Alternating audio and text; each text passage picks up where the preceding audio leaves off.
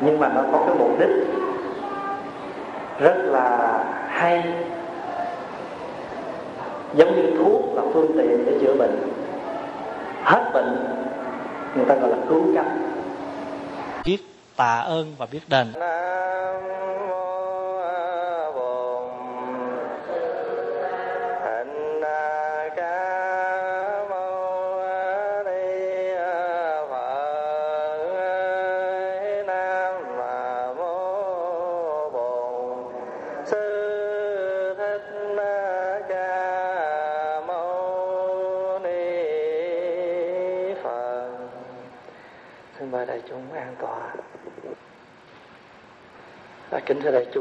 hôm nay là ngày à, thứ Bảy 6 tây tháng 10 năm 2007 Và chúng ta đang ở tại tu viện Trúc Lâm.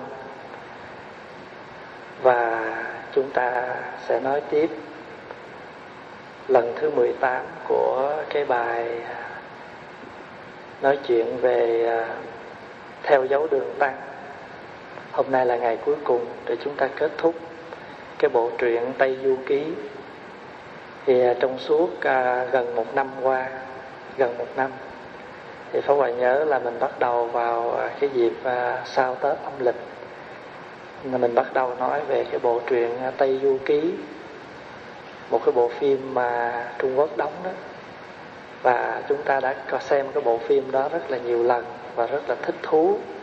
Và chúng ta chưa có hiểu hết cái ý nghĩa đó và chúng ta đã để thời gian ra coi như là 10 tháng. 90 tháng gì đó để chúng ta nói về cái bộ truyện Tây Du Ký. Thì lẽ ra đó nếu mà nói theo truyện á là có nó có ba tập như thế này. Ba tập như vậy. Nhưng mà bởi vì nếu mà nói theo trong này á, thì quý vị nào coi phim sẽ không có hiểu. Thành thử là Pháp Hòa mới dựa theo cái bộ phim mà phân tích những cái đoạn, những cái ý nghĩa, những cái nhân vật, cũng như những cái ý nghĩa mà mỗi một cái nạn mà bốn thầy trò đường tăng phải gặp trong suốt cái cuộc hành trình đi đó. Thì hôm trước là mình đã nói xong cái phần cuối cùng là đến tây phương thỉnh kinh rồi. Thì mình đã nói rõ đó là cái đoạn cuối là khi mà chúng ta thấy rằng thầy trò của ngài đường tăng đến tây phương rồi, muốn xin kinh để đem về. Trung Quốc. Đại đường Mà có hai ông thầy Đòi ăn hối lộ. Nhớ không? Vị nào xem phim thì sẽ nhớ đoạn đó ha. À, Xin là phải cho, cho hối lộ. Thì khi mình đọc mình hoặc là mình coi tới đó đó Mình thấy tại sao kỳ vậy Thì thật sự ra không có gì hết. Bởi vì nếu mà thỉnh chân kinh Thỉnh chân kinh Thì kinh không có chữ. Tại vì sao? Vì kinh mà còn có chữ là nó còn bị kẹt vào cái ngôn ngữ bình thường. Hiểu không? Ngôn ngữ, thí dụ bây giờ mình nói là anh làm cái này đúng à. Mà nó thật sự là nó đúng không? Nó có thật là đúng không? Nó có đúng hoàn toàn không? Không, là bởi vì cái đúng đó đó, nó cũng chỉ đúng với một cái, một khía cạnh nào thôi. Hay là anh làm cái này sai, nó có đâu có hoàn toàn sai, tại vì nó không đúng, nó không phù hợp với cái của mình nghĩ thì mình cho nó là sai. Rồi đúng với cái gì mình nghĩ thì mình cho nó là đúng. Hiểu không? Thành thử ra khể mà còn phân để phân tích đúng, sai, chữ nghĩa thì chúng sanh mình, tất cả mọi người mình còn bị kẹt vào từ ngữ, ngôn ngữ. Mà có ngôn ngữ là có dính mắt, còn bị kẹt. Cho nên chân kinh đó là không có từ ngữ để nói. Cái chỗ đó là cái chỗ tuyệt vời. Bây giờ mình nói ví dụ. Ví dụ như là mình là à, quý vị đến thăm. Thì Pháp Hòa chỉ cần nhìn một chú à, đệ tử. Hay là Pháp Hòa đang nói cái gì đó mà Pháp Hòa chỉ chỉ như thế này thì chú hiểu ý Pháp Hòa muốn cái gì. Và chú tự động chú đi làm cái chuyện đó cho Pháp Hòa. Pháp Hòa có nói gì không? Không có nói. Nhưng mà hai thầy trò giao cảm với nhau. Quý vị không? Thì cái chỗ đó đạo Phật gọi là đạo cảm thông không thể nghĩ bàn cái sự giao cảm. Thấy không? Mà không có qua cái ngôn ngữ, vì ngôn ngữ nào cũng còn kẹt hết. Thí dụ như mình tiếng việt, mình kêu cái này là cái ly. Nhưng mà tiếng anh nó đâu gọi là cái ly. Nhưng mà ai vô kêu cái này là cái tiếng khác cái mình cự, mình nói cái này đâu phải cái đó cái đó này phải gọi là cái ly. Chứ cái này mà kêu là cái khắp, cái này không có phải cái khắp. Thấy không? Thành mình, tức là hiểu khắp là tiếng Anh, mà ly là tiếng Việt. Rồi mình hiểu tiếng Việt, mà mình cho cái người nói tiếng Anh là sai cho nên ngôn ngữ vẫn còn bị kẹt. Cho nên chân kinh thì không có ngôn ngữ. Đó là một ý. Cái thứ hai là thầy trò không có không có cái gì để mà trao đổi. Nên chúng tôi đi đường xa đâu có mang cái gì theo. À vậy thì anh muốn thỉnh chân kinh phải không? Anh thỉnh chân kinh thì không có chữ. Tới hồi mà phát hiện ra là mình thỉnh toàn là một mớ kinh giấy trắng không à. Mới đem ngược trở lại, xin phật tổ đổi kinh đổi cho con thỉnh được cái kinh có chữ. Mà kinh có chữ là kinh gì? Kinh có chữ là cái kinh phương tiện để để cho người ta đọc, người ta hiểu nói cái gì mà người ta nương theo cái đó mà người ta tu. Đã là phương tiện thì phải có một thứ phương tiện khác để nó trao đổi. Có phải vậy không?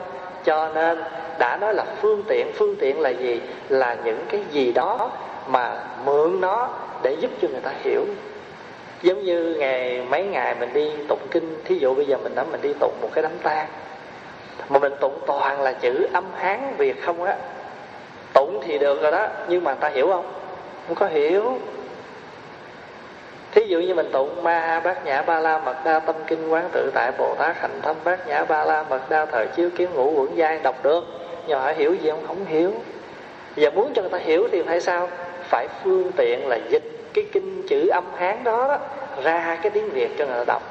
Cũng là đọc thôi, nhưng mà đọc cái gì mà cho người ta hiểu để người ta thẩm thấu cái đó và người ta nương theo cái đó, người ta tu là mình thành công. Không? Ví dụ giờ muốn cho người ta hiểu phải dịch sao? Bồ tát quán tự tại, khi quán chiếu thâm sâu, bát đã ba la mật, tức diệu pháp trí độ, bỗng soi thấy năm quẩn, đều không có tự tánh. Thực chứng điều ấy xong, ngài vượt thoát tất cả mọi khổ đau ách nạn mình mình không hiểu hết cái thâm ý của cái bài kinh, nhưng mà ít ra mình cũng hiểu được những cái từ chữ, những cái từ, những cái nghĩa bình thường mình đọc vừa rồi. Quý vị thấy không? Cho nên, mình muốn hiểu thì mình phải nương theo cái phương tiện. Vì là phương tiện là một cái chiếc thuyền rất là hay, giúp cho mình đưa mình qua khỏi một cái bờ bờ sông và khi đến được bến bờ rồi, thì chiếc thuyền mình không cần nữa. Nhưng khi chúng ta còn muốn qua sông, chúng ta phải mượn thuyền. Cũng như vậy, chúng ta còn đang tu tập, thì chúng ta còn nương theo phương tiện. Thí dụ như mình ngồi thiền, tâm mình nó loạn quá trời quá đất à. Cho nên giờ mình phải mượn sao? Mượn phương tiện gì? Câu niệm phật. Mình ngồi cái hơi thở vào, cái mình nói a di, hơi thở ra cái mình đà phật thì cái tâm mình nó cứ bận rộn hai chữ thôi. A di đà phật bốn chữ đó. Mà cái tâm mình nó không có chạy. Không? hoặc là mình đang ngồi vậy cái mình hít và thở hít vào thở, thở ra mình nói một thở vào thở ra mình nói hai. Thì cái tâm của mình nó trụ vào cái con số một hai ba bốn cho tới mười. Nó không có nhảy chỗ khác. Rồi nếu bạn lát nữa tâm mình nó nhảy bởi vì mình không bao giờ ít có khi nào mình ngồi mình tỉnh lắm. Vì thường là sao? Mình loạn nghĩ này chưa xong là nghĩ tới khác rồi. Đừng nói chỉ cái tư tưởng của mình. Nội cái chuyện mà suy nghĩ chuyện ăn thôi là cũng phát mệt rồi. Đang ăn sáng đang rầu biết trưa nay ăn gì? Đang ăn trưa cái rầu cái chiều nay ăn gì? Nội cái chuyện ăn thôi là mình cũng mệt rồi đó. À, rồi chưa nói là chuẩn bị đi một cái buổi uh, tiệc tùng gì đó là cứ đứng ở trước cái tủ áo lựa tới lựa lui không biết mặc cái gì cho nó hợp. Đó bao nhiêu đó thôi. Nội cái chuyện ăn mặc của mình thôi là mình đã thấy sao? Mình loạn tùm lum đó là còn huống chi những chuyện như là tháng này thiếu tiền đóng tiền nhà thiếu tiền đóng cái kia cái này cái nọ là còn mệt dữ nữa. Có phải không? Cái cho nên cái tư cái tâm tư của mình nó ít có khi nào mà nó ở chỗ đó nghĩ hết chuyện này tới nghĩ chuyện kia. À, có nhiều khi đi chợ định mua hai món thôi đi vô tới chợ cái đời ngoài hai món ra mình còn vớt nhiều món khác nữa. Nhiều khi nó hứa với lòng rồi nha. Bữa nay là anh với em là đi shopping là chỉ đi chơi cho vui thôi nha. Không mua gì hết nha à nhưng mà vô tới đó rồi, sao? Anh ăn cái này rẻ quá anh. Rồi là cái, anh mua được thì em mua được chứ. Gì mà anh mua thì em mua, mà em mua thì anh mua. Cả hai cùng mua. Đó, cho nên là nội cái chuyện ăn mặc, quần áo và những cái thứ khác, tức là ít có khi nào mình trụ trụ là gì? Trụ là mình ở yên chỗ. Cho nên đó đi cũng thiền, ngồi cũng thiền, nói năng động tịnh thải điều thiền. Nhưng mà tại sao ngồi thiền là cái phương pháp hay? Là bởi vì ngồi là cái tư thế vững, yên, giúp cho mình dễ dàng trụ cái tâm của mình. Mặc dù đi, đứng, nằm, ngồi đều là thiền, nhưng mà khi chúng ta ngồi nó giúp cho mình. Tại vì khi mình ngồi, lưng mình thẳng không? Và thân của mình nó không có cử động nữa. Nó ngồi yên thì nó dễ giúp cho mình được cái sự nhẹ nhàng dễ giúp cho mình dễ dàng đi vào cái sự an tịnh.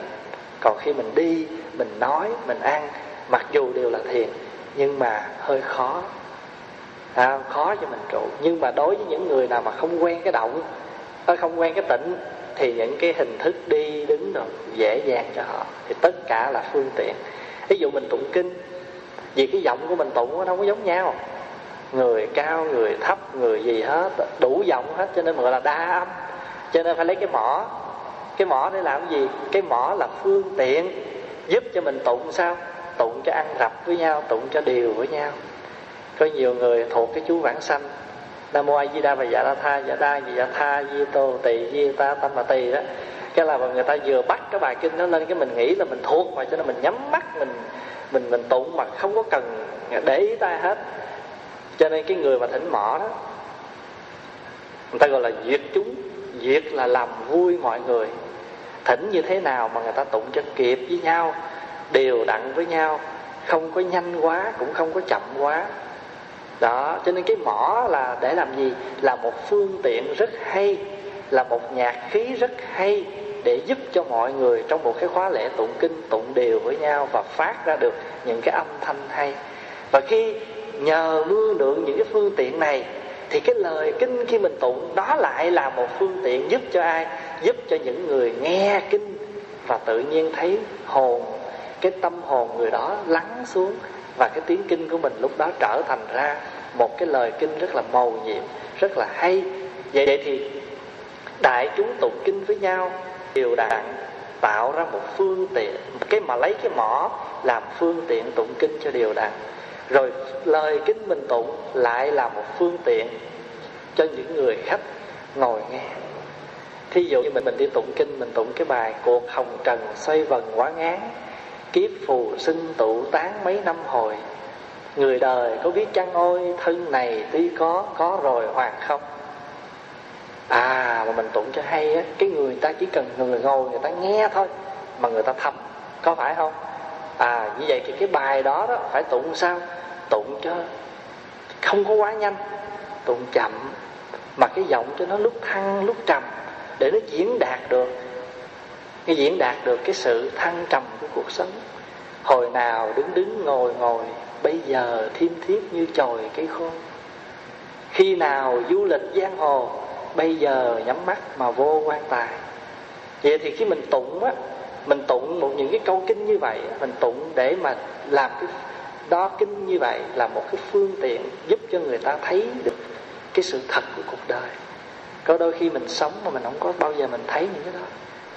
Mặc dù mình biết cuộc đời vẫn là sanh già bệnh chết, biết, nhưng mà hình như ít không ai nhắc nhở cho mình thì mình lại quên và khi mình quên đó thì mình sẽ ăn thua đủ. Thấy không? Ai chọc cái mình là mình ăn thua đủ.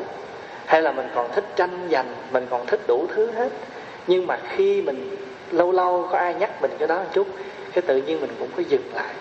Mình cũng có dừng lại và mình thấy rằng ờ à, thôi tranh chi cho nhiều dành chi cho lắm.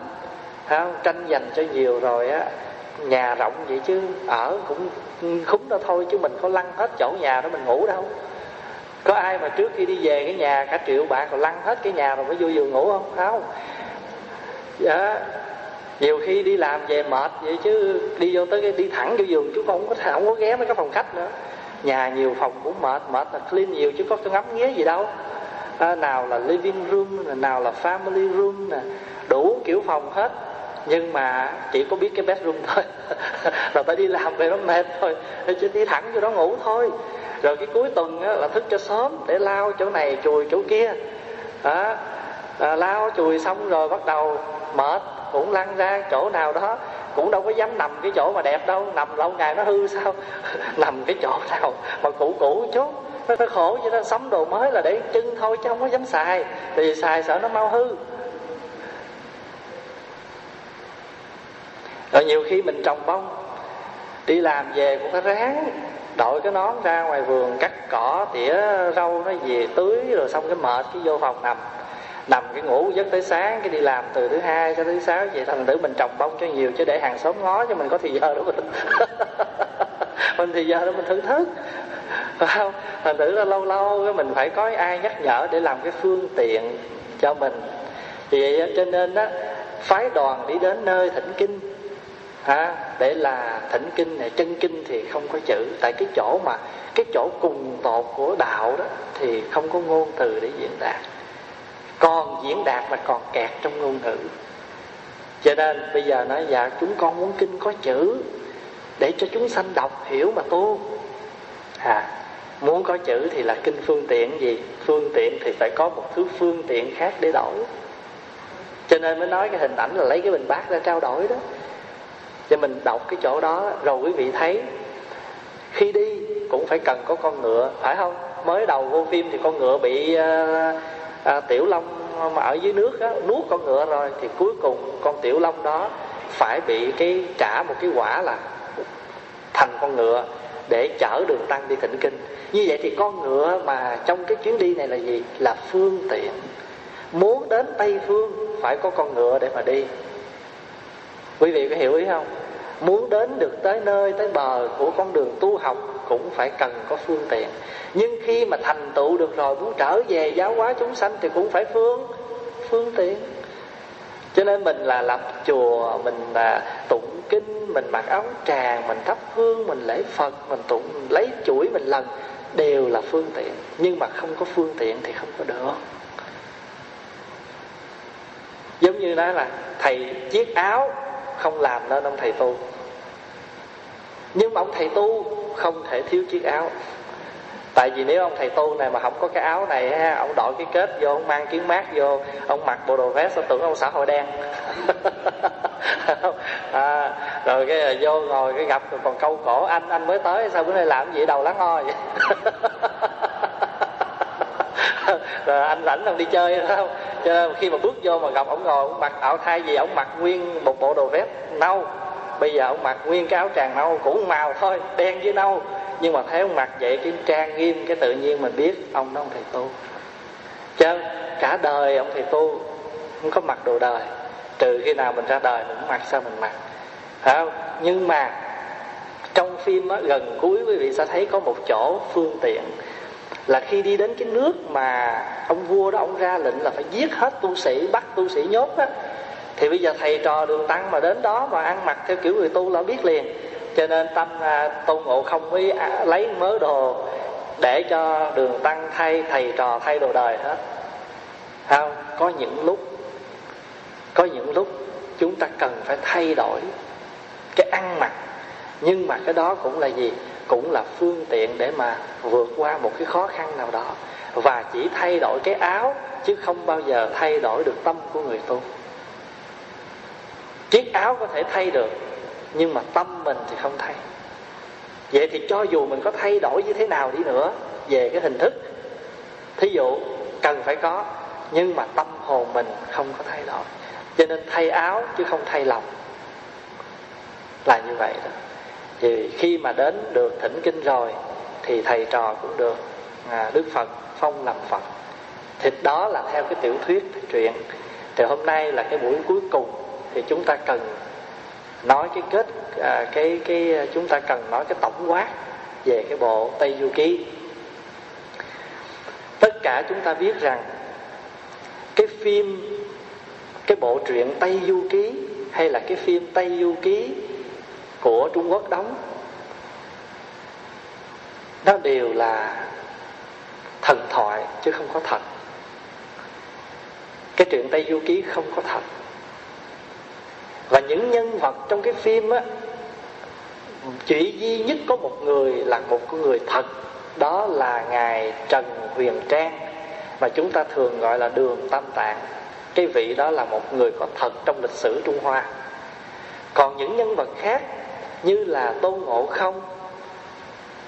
Trư bát giới hay là sa, à, sa ngộ tịnh hay là tiểu long? Tất cả đều là hư cấu hết không có thật nhưng mà người ta muốn cái vị cái vị mà cái vị mà tác giả viết lên những cái này là để muốn nói lên một cái tâm trạng một cái hoàn cảnh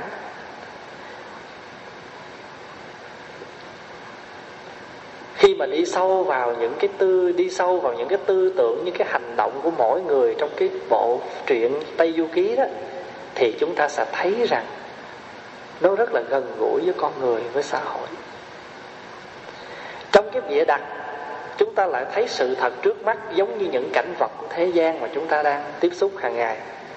Đành rằng là thần thoại, là tưởng tượng nhưng mà cũng phải căn cứ vào một lý lẽ nào đó để nói lên những chuyện thần thoại. Bây giờ mình nói ví dụ như ở việt nam mình có những cái chuyện gọi là chuyện ngụ ngôn ví dụ như chuyện tấm cám, ăn khế trả vàng. Thì những câu chuyện đó là gì? Những câu chuyện mà có cái tính cách ngụ ngôn, hướng dẫn con người sao? Có có nhân, có quả, ở đời phải có tu nhân tích đức và chúng ta gieo nhân nào, chúng ta gặp quả đó. Thí dụ vậy, thì ở đây cũng vậy. Tác giả, bất cứ một tác giả nào, khi mà người ta viết những cái câu chuyện thần thoại, người ta cũng đều phải nương vào những cái tư tưởng của con người, hoàn cảnh, xã hội của con người mà ta, người ta viết. Tại vì sao? Là vì người ta viết cho con người đọc người ta viết cho con người đọc để từ đó con người khám phá ra những cái gì hay ho, để con người tự thay đổi cái hoàn cảnh trong xã hội của con người. Nhưng mà người ta khó mà nói nên lời, mà người ta phải mượn những câu chuyện thần thoại để người ta muốn đưa vào những tư tưởng. Quý vị có hiểu không? Không nói nên lời được, không nói ra được mà người ta phải viết lên.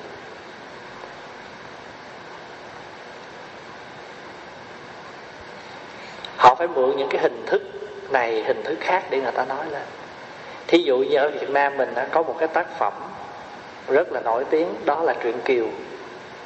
Quý vị nhớ truyện kiều gì? À thì ông cụ nguyễn du á, ông là một người sống vào thời lê.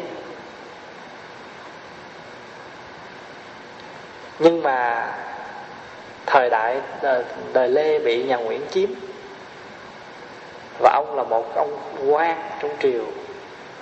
Và khi mà cả một triều đình bị sụp đổ, thì ông cũng ở trong cái, cùng một cái hoạn nạn và ông lưu luyến cái triều đại của ông. Một con người sống mà phải gửi mình vào những cái nơi mà mình không được thích, nhưng mà vì cái hoàn cảnh bắt buộc, thì ông ví ông như một nàng kiều. Cho nên ông viết lên những cái cái tác phẩm gọi là truyện kiều đó. Phải không? Khi mà chúng ta đọc kiều và khi mà được giải thích cái truyện kiều thì ai cũng đều hiểu rằng truyện kiều là cụ nguyễn du viết, là cũng để nói lên cái tâm trạng của ông.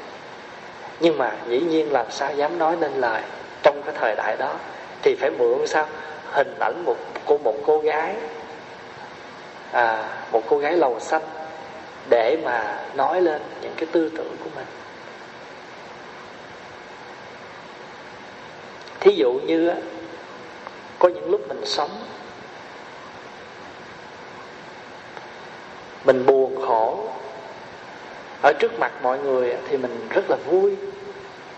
Nhưng mà khi mà khi mà trở về với chính con người mình thì mình rất là buồn hoặc có nhiều người họ sống, họ đau khổ thì họ phải mượn rượu để họ uống, hút thuốc, uống rượu cho nhiều để mong say đi và quên đi những cái niềm đau nỗi khổ đó. Nhưng mà khi mà rượu tỉnh rồi, hết rượu rồi, họ tỉnh rồi, thì sao? Niềm đau nỗi khổ nó vẫn còn nguyên à. Có phải không? À cho nên trong chuyện kiều cũng có hai câu. Khi tỉnh rượu, lúc tàn canh, một mình mình lại thương mình xót xa. Tàn canh là gì? Hết một đêm rồi thí dụ đêm nay mình uống sáng mai hết một đêm thì rượu cũng có tan. Khi tỉnh rượu lúc tàn canh một mình mình lại thương mình xót xa. Cái đó cũng có thể diễn đạt lên tâm trạng của cụ Nguyễn Du. Trước mặt mọi người thì ông cụ phải uh, trước mặt ông vua nhà Lê thì cũng phải xưng hô vạn tuế vậy. Phải nói này nói kia. Nhưng mà khi ông trở về với chính ông, thì ông buồn. Nhưng mà trong truyện thì diễn tả là nàng kiều ở trong chốn lầu xanh phục vụ rượu cho khách. Và khi tỉnh rượu, lúc tàn cánh, một mình mình lại thương mình xót xa. Và ông cũng đưa những cái tâm trạng và nhắc nhở con người mình đa số con người mình sống thì sống làm sao?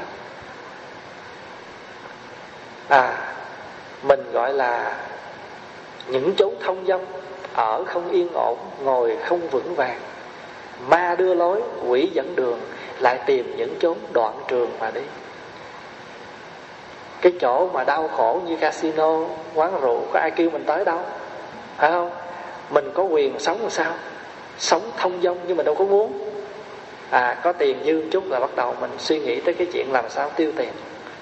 Đi làm rất cực, có dư tiền, và khi dư tiền thì bắt đầu nghĩ cách làm sao để tiêu tiền. Cho nên tiền á, chữ của nó là tệ. Tệ dịch là tiền, mà ông biết vì lý do nào mà ông bà mình đã đặt sao không biết, mà nó thành ra hai cái chữ, một chữ là tiền bạc, một chữ là tiền tệ không mà tệ bạc là hai thứ. Tệ bạc là hai cái thứ mà rất là là là kỳ cục ở trong đời không? Nhưng mà những cái thứ mà người ta cần nhất trên đời này cái thứ người ta cần nhất là tiền phải không? Nhưng mà nó cũng là một cái gì đó mà người ta lại vô tình hay cố ý mình không biết mà tiếng việt mình đã gọi nó một cách rất là thẳng thắn. Tiền bạc và tiền tệ phải không mà tệ bạc là hai thứ? Không thể chấp nhận được. Nhưng mà không có nó thì không được.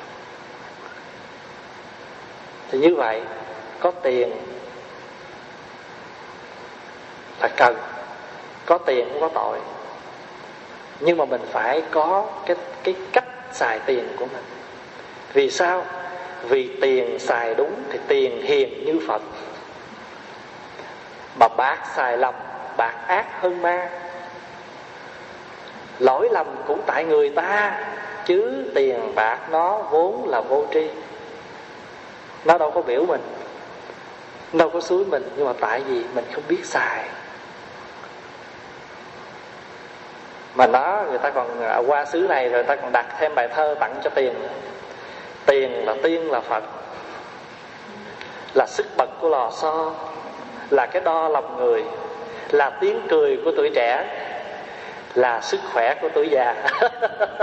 Chứ gì nữa. À, cuối tháng mà xét băng thôi không có tiền. Là bắt đầu rầu rồi bắt đầu kêu con con biết tiếng anh con gọi lên coi sao tháng này nó chưa, tiền nó chưa vô băng cho ba. À, là sức khỏe của tuổi già là cái đà danh vọng là cái lọng che thân. Rất là cần nhưng mà không biết làm sao mà vô tình lại gọi nó là tiền tệ tiền bạc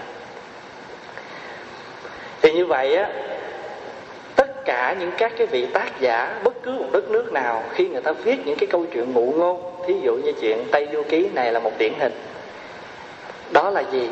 Là người ta muốn gửi gắm những cái tâm trạng của người ta người ta muốn nói lên những cái gì đó trong cuộc đời của người ta, hoặc là người ta muốn nói sự thật của thế gian, của cuộc sống, nhưng người ta không có thể nói.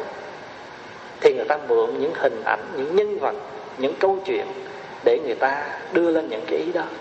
Nhưng mà nhớ rằng á khi mà người ta viết á, thì người ta cũng phải căn cứ vào cái thể tánh của con người của mỗi loài mỗi vật.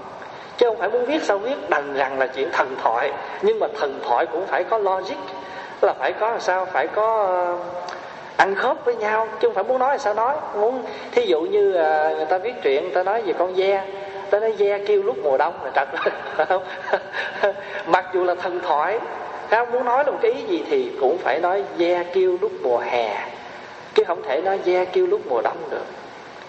Ông, cái chuyện tây du ký nè dựng cái nhân vật tôn ngộ không bằng một hình ảnh con khỉ. Dựng cái nhân vật gọi là tham đắm, ăn mặc, tiền tài, sắc đẹp, danh vọng, tham vọng phải là con heo.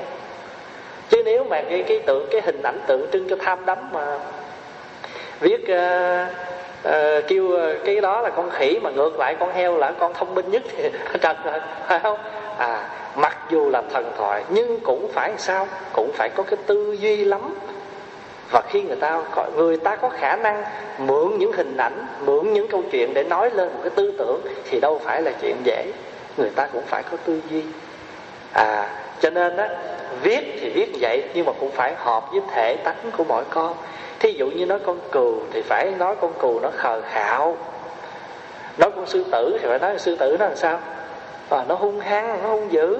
Chứ đâu thể nói rằng con sư tử đi hiền lành như con cừu được.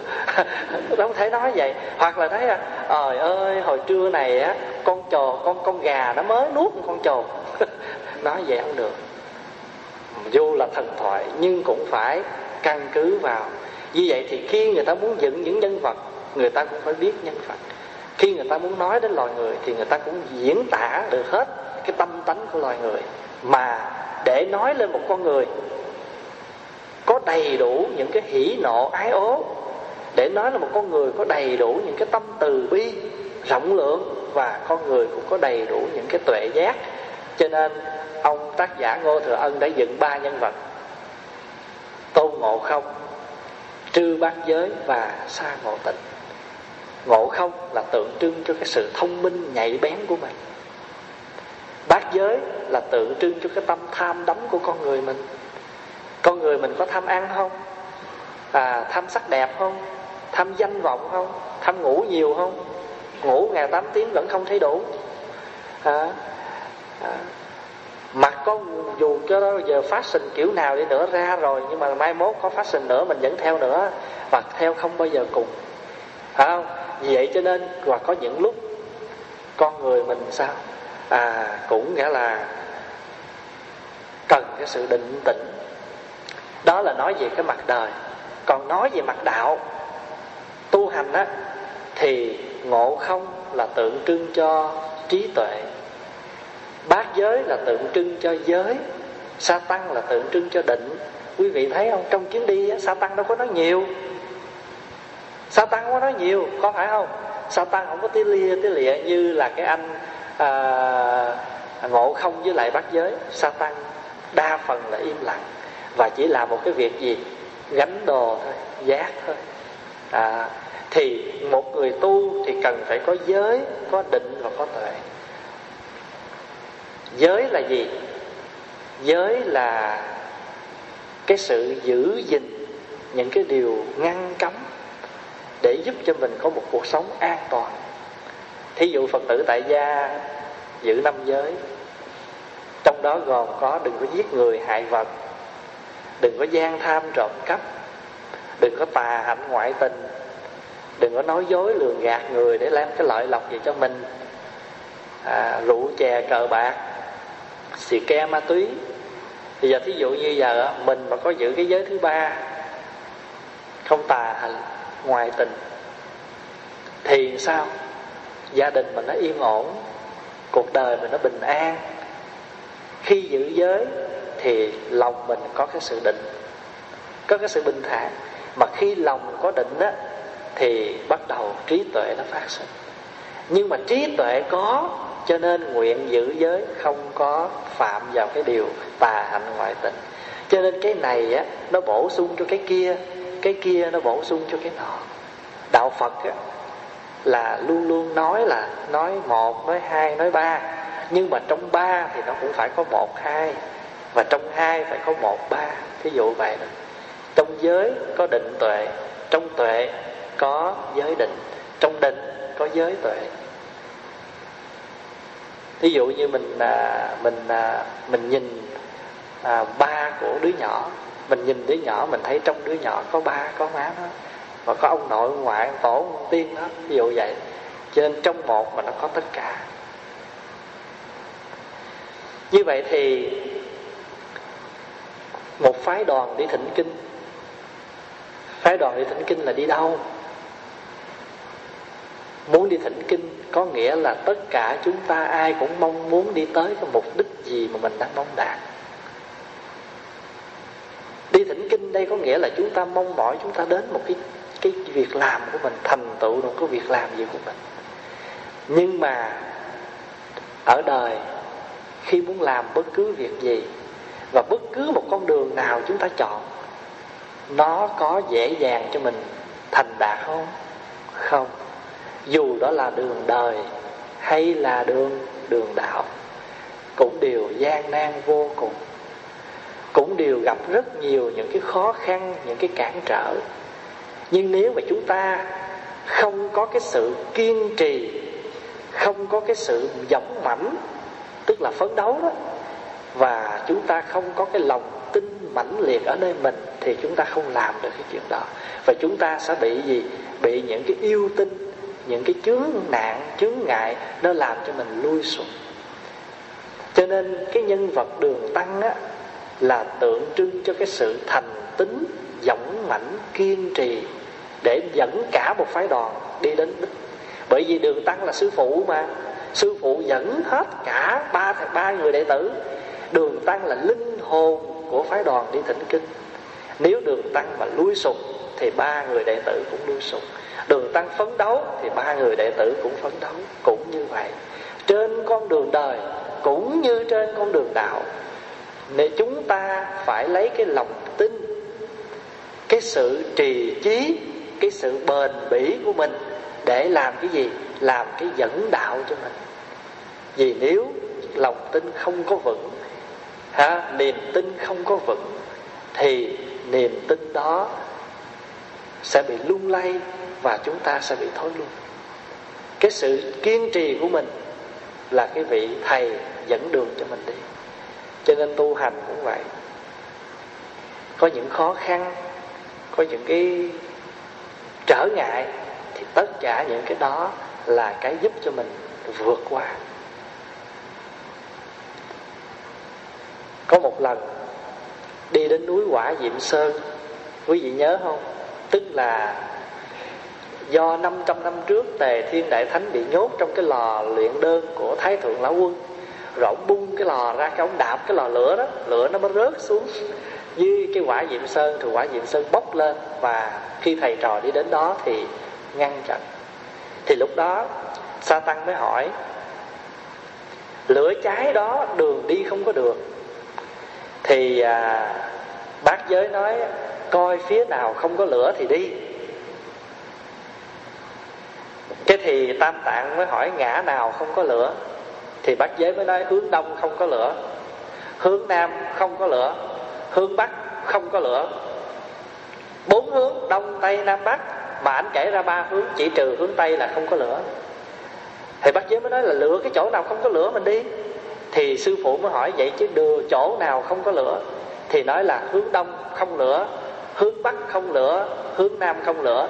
Thì tâm tạng mới hỏi tiếp một câu, vậy ở hướng nào có kinh cho mình đi thỉnh? Hướng tây. Hướng tây là cái hướng có kinh để chúng ta phải đi tới. Như vậy thì đâu có gì cái chuyện qua, cái chuyện không đi qua con đường lửa mà chúng ta đi lệch hướng được. Quý vị hiểu cái chỗ này không?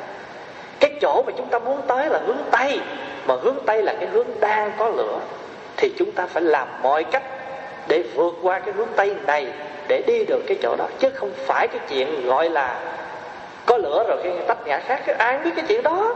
Nhưng mà anh đừng có quên cái mục đích anh là đi đâu. Làm cái gì?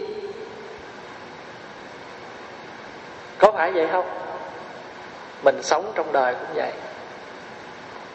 Hai vợ chồng muốn gây dựng một cái hạnh phúc gia đình, muốn làm sao tìm mọi cách để nuôi nấng cho con cái mình. Nó thành tựu nên người. Rồi nhiều khi nó có những cái khó khăn trong gia đình nó đang cản trở rồi chúng ta lệch hướng chúng ta đi. Thì trật rồi cái mà chúng ta đang đối diện nên nhớ rằng cái gì dễ thì không gọi là khó mà đã khó thì không phải dễ. Nếu mà dễ thì đâu gọi là khó mà khó thì đâu phải dễ. Mà chính cái khó mà chúng ta kiên trì chúng ta vượt được á, thì cái thành tựu đó nó mới mỹ mãn. Và nhiều khi khó khăn vậy nó mới quý chứ còn mà mình ước gì được nấy thì có bộ không quý.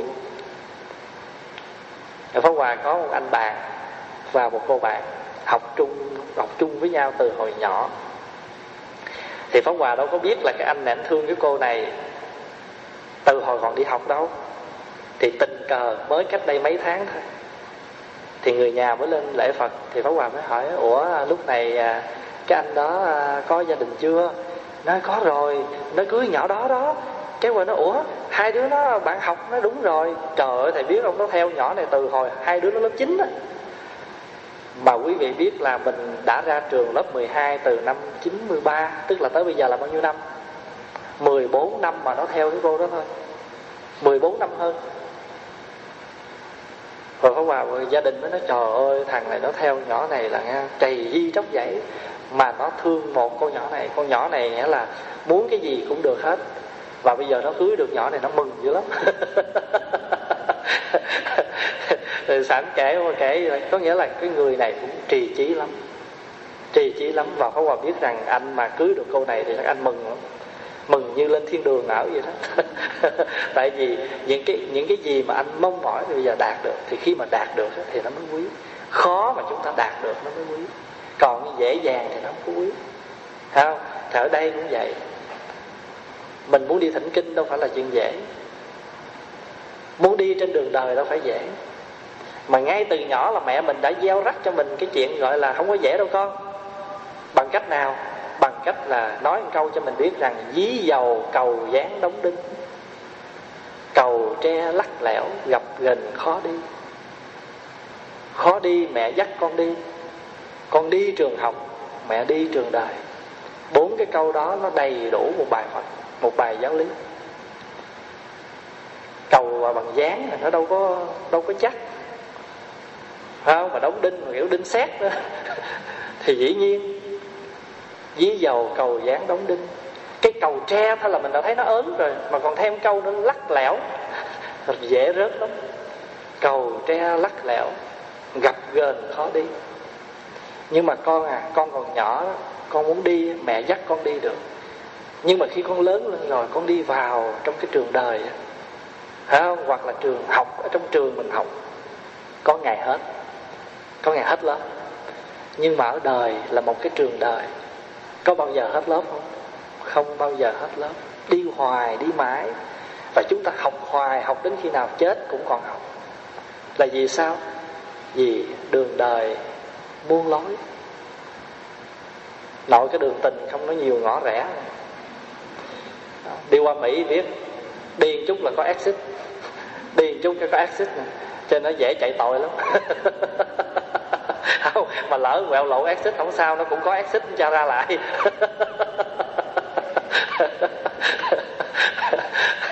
Cho là, cho là ở xứ mỹ nên nhiều exit lắm. Thì tất cả một con đường nào chúng ta chọn cũng không có dễ đâu ngay cả cái chuyện mà chúng ta đi tu rồi mình nói ô đi tu là khỏe nhất ha. Nhìn mấy ông thầy thấy khỏe lắm. Sáng ra cái lóc cốc len ken cái xuống ăn. Ăn rồi cái lên lóc cốc len ken à, mình nghĩ vậy đó. Gặp mấy ông thầy mấy ông thầy tu sướng thế mồ. Mà vậy không chịu đi tu. Biết sướng mà không nhào vô thử. Nó sướng thì, thì vô tu đi. Rồi rủ luôn bạn bè vô tu bà con quyến thuộc vô tu à mà cứ nhìn nó sướng không mà không chịu tu. Nhưng mà có dễ không? Có sướng như mình nghĩ không? Không có đâu. Không có phải dễ dàng như vậy đâu. Tại sao? Nội cái chuyện mà vô mà sống chung với nhau, kẻ bắc người nam, kẻ âu người á, tánh tình thì nó cũng khác. Mà chỉ có hai vợ chồng sống với nhau rồi đôi khi còn đụng hà rầm nữa nghĩa là cái bếp nó mênh mông vậy đó, mà nhiều khi đi còn né nữa. Tại hai chồng giận nhau rồi đâu muốn gặp đâu. Ổng lên lầu cái mình xuống đất. Ổng xuống đất cái mình lên lầu, nhà rộng hai người mà cũng né nữa. Rồi muốn nói gì là ghi giấy không? Lúc mà hờn anh giận em. Không, đó là rồi còn khi mà đi vô trong một cái đại chúng thì sao? Nó còn đông đảo và mỗi người, mỗi ý, mỗi người, mỗi tánh. Nội cái chuyện mà phải sao? Phải luyện mình ở trong một cái lò gọi là phiền não. Nội cái chuyện làm sao để cho mình bớt những cái phiền não khi mà đụng người này đụng người kia. Và khi bất đồng những ý kiến. Với nhau đó là chưa nói. Khen chê thị phi tốt xấu bên ngoài họ nói bên trong bên trong bên ngoài đủ thứ hết. Cho nên người tu đâu phải dễ. Mà nếu mình tu mà mình không có vững á thì tối ngày mình ăn no rồi là mình buồn không à. Tại vì nghe ăn rồi nghe ăn rồi nghe. Mà nghe rồi sao? Nghe rồi buồn buồn rồi khổ. Khổ rồi mau già mau già rồi mau chết. Cho nên còn trẻ mà lên bàn thờ sớm lên chức sớm. Thí dụ như vậy rồi là thượng tọa. Thượng tọa là ngồi trên cao. Ngồi trên cao rồi lên cái cao ốc ở sau này nè. À, cho nên nó không phải dễ. Rồi đó, khi mình đi làm, một khi rồi mình lăn xả con người mình ra, mình đi làm việc từ thiện. Nội cái chuyện mà mình làm một cái là việc làm rất đơn giản thôi, là mình thấy Việt Nam nghèo khổ thí dụ vậy, hết nước nào nghèo, mình cầm một cái thơ mình đi xin tiền thôi. Mình nghĩ rằng mình làm bằng cái tâm thánh tịnh của mình, bằng cái tâm nghĩa là mình muốn giúp người, nhưng mà đâu phải ai cũng cho tiền mình đâu hoặc là người ta cho xong người ta còn phán cho câu gì chút chút chút chút thôi. Mà hàng ngày của mình nó đâu phải dễ đâu, có phải không? Cho nên không từ việc nhỏ tới việc lớn. Từ việc nhỏ tới việc lớn, nội cái chuyện rất là đơn giản. Mình chỉ cầm một cái thơ mình đi xin tiền để mình gom lại rồi mình gửi về Việt Nam mình giúp cho người nghèo khổ thôi. Mình không có tẩu tán một đồng nào hết. Nhưng mà người ta có quyền nghi mình người ta có quyền thôi, là vì mình làm xong rồi, người ta có quyền. Tại vì người ta là người cho tiền mà thậm chí người ta không cho mình tiền. Nhưng mà người ta cũng có quyền nói mình câu vậy. Và nếu mình buồn, mình khổ thì coi như là mình mình bị những cái gì, những cái lời khen, tiếng chê, những cái thị phi bên ngoài nó lung lạc mình nhiều lắm. Cho nên phải nhớ rằng cái câu, những cái đối đáp giữa thầy trò với nhau bác giới kêu bảo rằng, lựa đường nào không lựa mà đi. Ai cũng biết chuyện đó. Nhưng mà phải nhớ một cái mục đích là mình muốn đi hướng nào. Đi phía tây mà phía tây là phía có lửa, thì bằng mọi cách phải vượt cái chỗ đó. Vậy thì mình tới chùa mình học đạo để làm gì? Giải thoát. Giải là mở ra. Thoát là bay cao, mở ra và đi cao. Còn bây giờ ta đụng vô mình cái mình dãy thác dãy là dãy dụa thác là chết. Chết là chết một cách dãy dụa chứ dãy thác.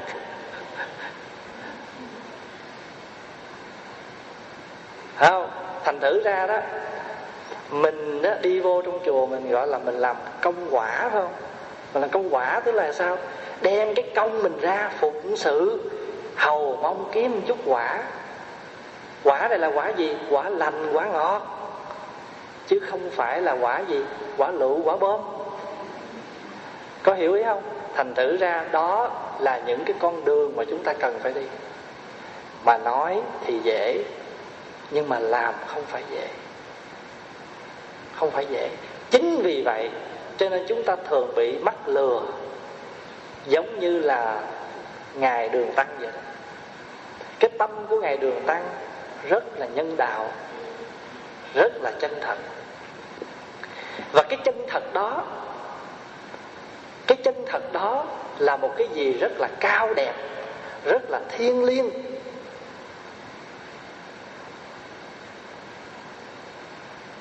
Nhưng mà cũng lại là một cái chỗ để những người có ác tâm, ác ý, họ dễ dàng họ lợi dụng. Có phải vậy không? Giống như cái chuyện gọi là đường tăng bị hồng hài nhi gạt đó hồng hài nhi giả làm đứa con nít đu trên cây rồi bảo là con bị trói, xin thánh tăng mở trói cho con. Cuối cùng động lòng, có một người có nhân đạo thả hồng hài nhi ra. Rồi thì cái lòng nhân đạo đó cũng dễ bị gạt bởi cái con bạch cốt tinh. Một lần giả một cô gái, một lần giả một bà già đó, nhớ không? Đó. Cái lòng thành cái lòng chân thành của mình là một cái phương pháp duy nhất để chúng ta thắng mọi cái gian nan. Và cái nhân đạo cái từ tâm cái lòng chân thật cũng là một cái rất là cao đẹp để chúng ta vượt thắng những cái tà ngụy.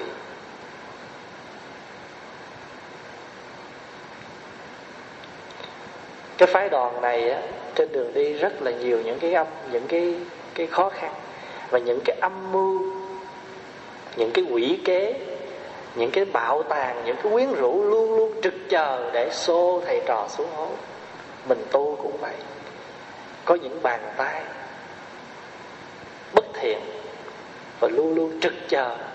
Và chỉ cần chúng ta sơ hở là những bàn tay đó sẵn sàng đẩy chúng ta đi xuống hố, diệt vong. Cho đường đời không phải dễ, mà đường đạo bất cứ một con đường nào dù ngắn hay dài, dù là đạo hay đời, thì chúng ta cần phải trải qua những cái khó khăn hết. Và nó tùy theo cái chí của mình muốn, cái chí nguyện của mình. Bây giờ mình nói ví dụ như bây giờ mình muốn mở một cái cửa hàng làm ăn, là mình muốn tạo lên một, mình muốn khuếch trương, mình muốn tạo lên một cái cơ nghiệp, thì nên nhớ rằng không phải dễ. Nội cái chuyện mà những người đồng nghiệp với mình á cùng làm ăn chung với mình thì họ cạnh tranh với mình không? Thì mình cũng phải sao? Cũng phải để tâm. Hoặc là họ muốn à, à, gây những cái à, tiếng không tốt về cửa hàng của mình cũng mệt. Đó. không phải dễ cho muốn bất cứ một cái gì mà chúng ta chọn và chúng ta đừng quên rằng cái chí nguyện của mình muốn cái gì lý tưởng của mình là gì. Giống như người tu lý tưởng của người tu là trên cầu những giáo pháp của phật. Dưới là giúp đỡ cho mọi người. Nói một cách rất văn chương là thượng cầu phật đạo hạ hóa chúng sanh. Trên thì cầu làm phật, dưới cứu độ muôn loài chúng sanh. Chí nguyện như vậy, cho nên mỗi ngày tụng kinh phải nguyện một câu, chúng sanh vô biên thệ nguyện độ phiền não vô tận thệ nguyện đoạn. Pháp môn vô lượng thệ nguyện học phật đạo vô thượng thệ nguyện thành. Cái bốn cái câu phát nguyện như vậy, nó nặng quá, nó rộng lớn quá. Cho nên nó được mang cái tên là tứ hoàng thệ nguyện. Tứ là bốn, hoàng là lớn. Thệ nguyện là những cái lời nguyện từ xuất phát từ thâm tâm của mình. Giống như mình tụng kinh địa tạng, ta hỏi rằng, tại sao ngài địa tạng phát nguyện độ những chúng sanh còn đau khổ. Ngài độ chưa rồi mà ngài lại phát nguyện nữa. Hôm bữa mình tụng kinh địa tạng thì trong kinh mới giải thích, bởi vì chúng sanh tánh tình cứng cỏi, khó dạy, khó sửa, vừa độ cho ra rồi nhào vô nữa, cho nên ngài phải nguyện hoài. Không, trong kinh địa tạng nói, Đức Phật mới giải thích, Các vị Bồ Tát kia mới thắc mắc, Tại sao Ngài địa tạng nguyện độ chúng sanh Ngài độ chưa? Nghĩa là những chúng sanh còn đau khổ, Ngài là phát nguyện tiếp. Thì bởi vì sao? Bởi vì chúng sanh cứ tạo những cái niềm đau nỗi khổ cho nhau hoài, Thì cái nguyện của Ngài cũng không cùng, không tận. Ngài phát một câu, Nếu địa ngục chưa có trống Trống đây là trống không người đó, Ngài nguyện không làm Phật. Địa ngục vị không thể bất thành Phật.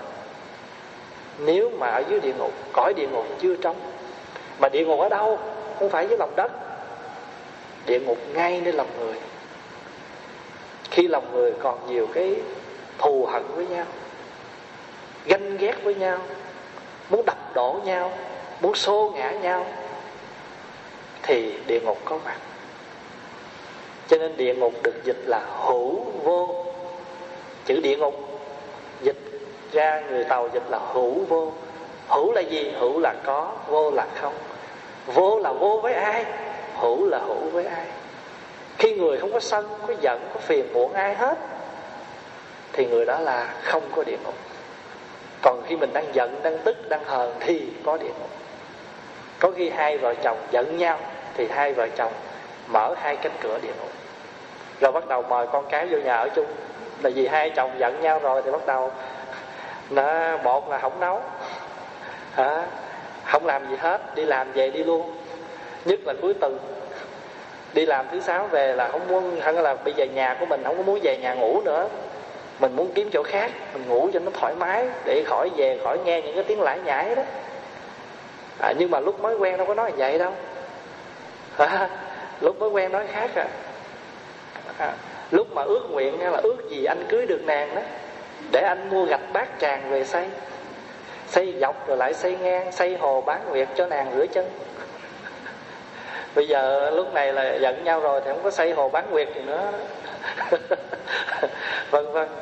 Thì nói chung lại thì tất cả những cái gì mà cái Tây Du Ký là một cái bộ phim, một cái bộ truyện hư cấu mà để nói lên rằng chúng ta muốn đi đến một cái đích nào đó thì chúng ta cần phải vượt qua những cái gian khổ. Và lấy cái gì để vượt nó? Lòng thành lòng thành kiên nhẫn, nhân ái. Mình cứ đem cái lòng chân thật của mình ra mình đối xử với mọi người. Còn người ta có đến với mình bằng những âm mưu nào đi nữa, thì một ngày nào đó âm mưu nó cũng sẽ tan vỡ. Tại vì sao? Vì cái gì mà được tạo dựng bằng, gọi là nhân tạo giả, thì một ngày nào nó phải sao? Nó phải theo cái luật vô thường nó rã ra. Còn cái gì nó nó thật thì tự nhiên nó là thật bây giờ mình nói ví dụ nha. Cái diện mạo của mình á, mình để nguyên si về là quanh năm dù mồ hôi có cỡ nào, dù nắng có cỡ nào, mình cũng không có sợ nó lem. Còn mình mà thiếu trét cái này lên trên trét kia lên, mình cứ phải coi kiến hoài thôi.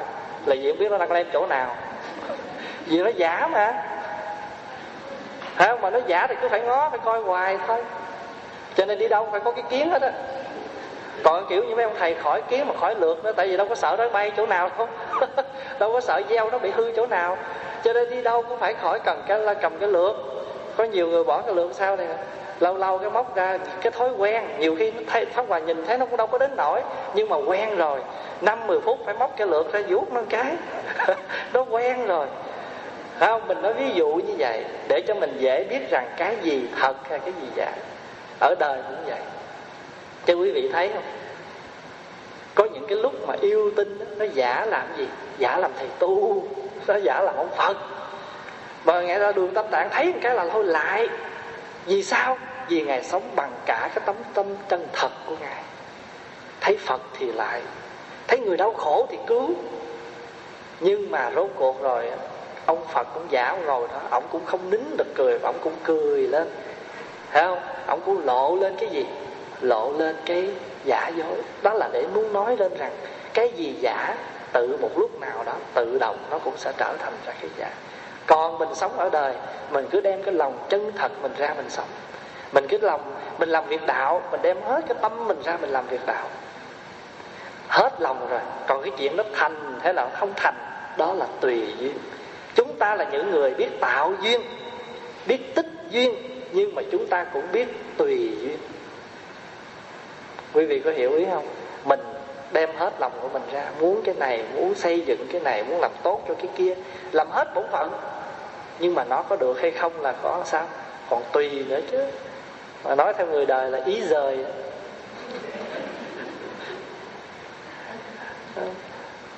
Còn mình sống mình làm hết cái bổn phận của mình. Vậy thì tóm lại á, con đường thỉnh kinh cũng là con đường tu hành. Con đường thỉnh kinh cũng là một con đường đời, mà bất cứ con đường nào cũng đầy những cái gian nguy khổ cực.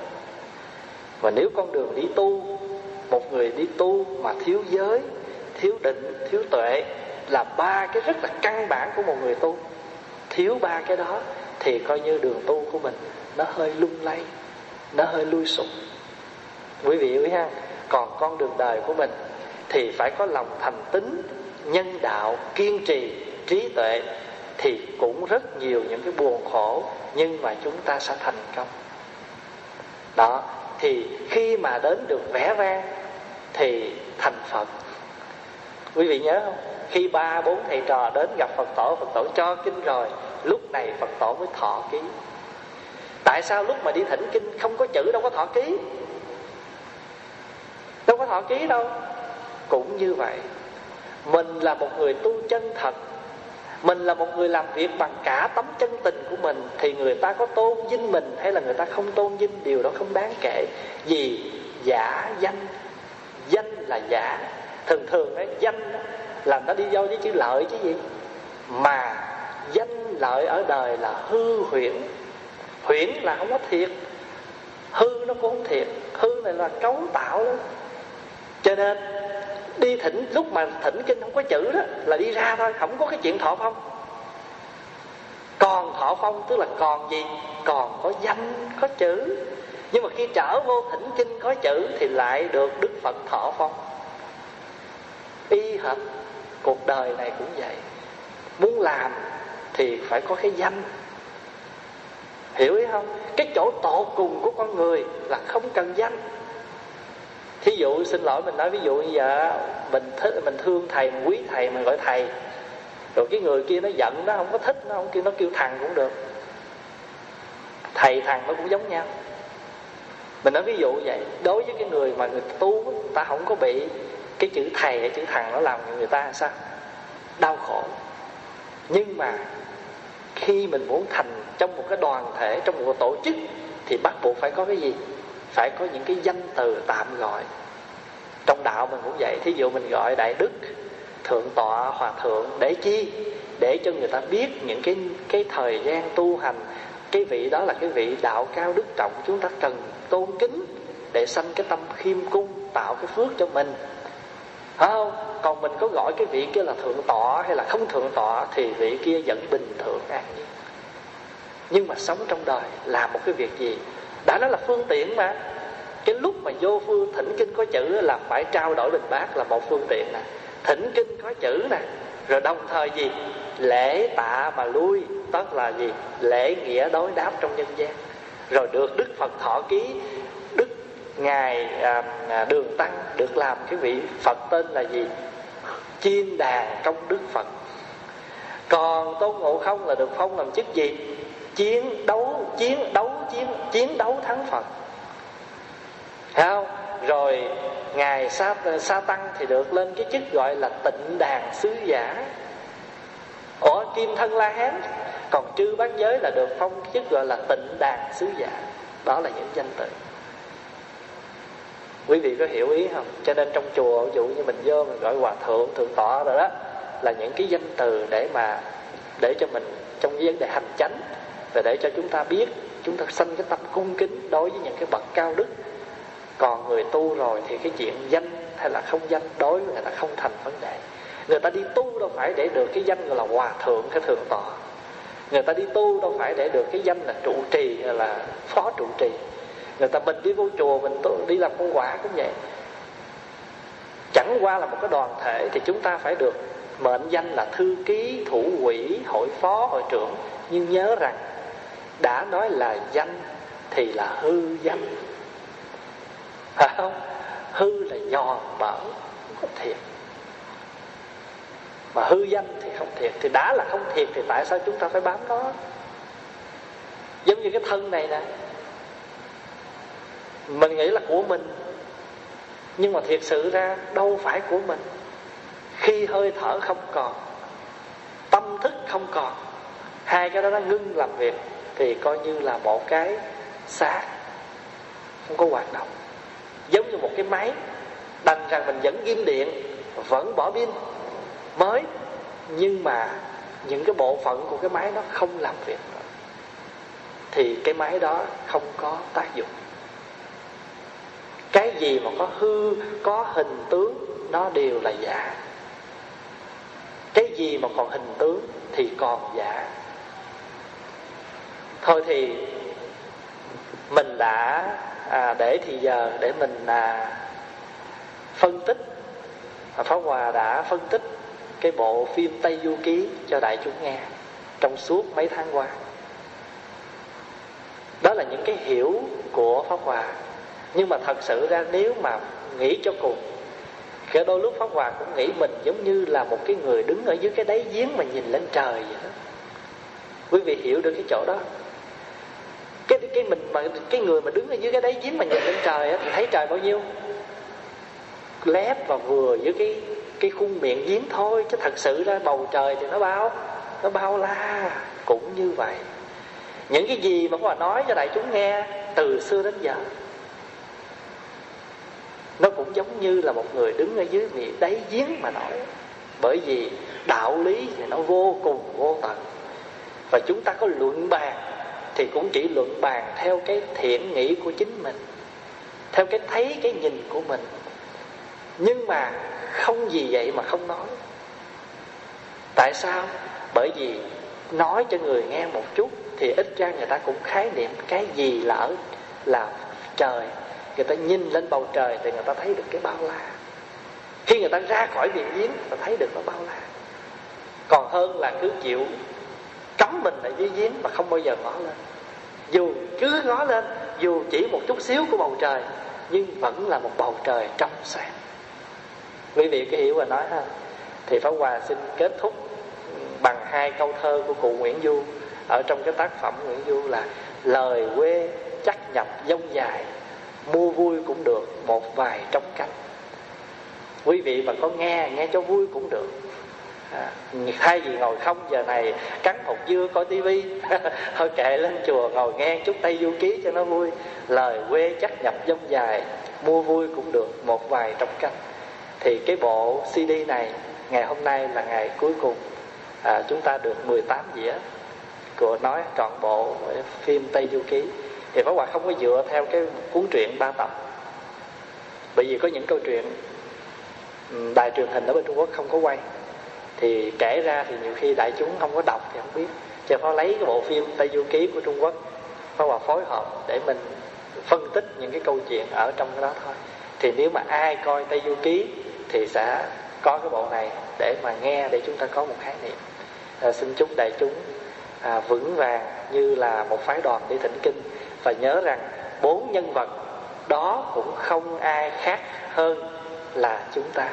Chúng ta cũng là một đường tăng chúng ta cũng là ngộ không chúng ta cũng là bát giới chúng ta cũng là sa tăng bốn người đó quy nạp về ở nơi con người của mình và chúng ta phải cần đi đến nơi đến chốn để mà thỉnh chân kinh trở về à, chúc đại chúng à, chân cứng đá mềm để vượt tất cả những khó khăn trong cuộc sống của mình. À, giờ mình hồi hướng ha. Trước khi hồi hướng có ai có thắc mắc gì không? Có không? Lầu ngôi có tăng kẻ không? Là ngồi lâu tê cẳng không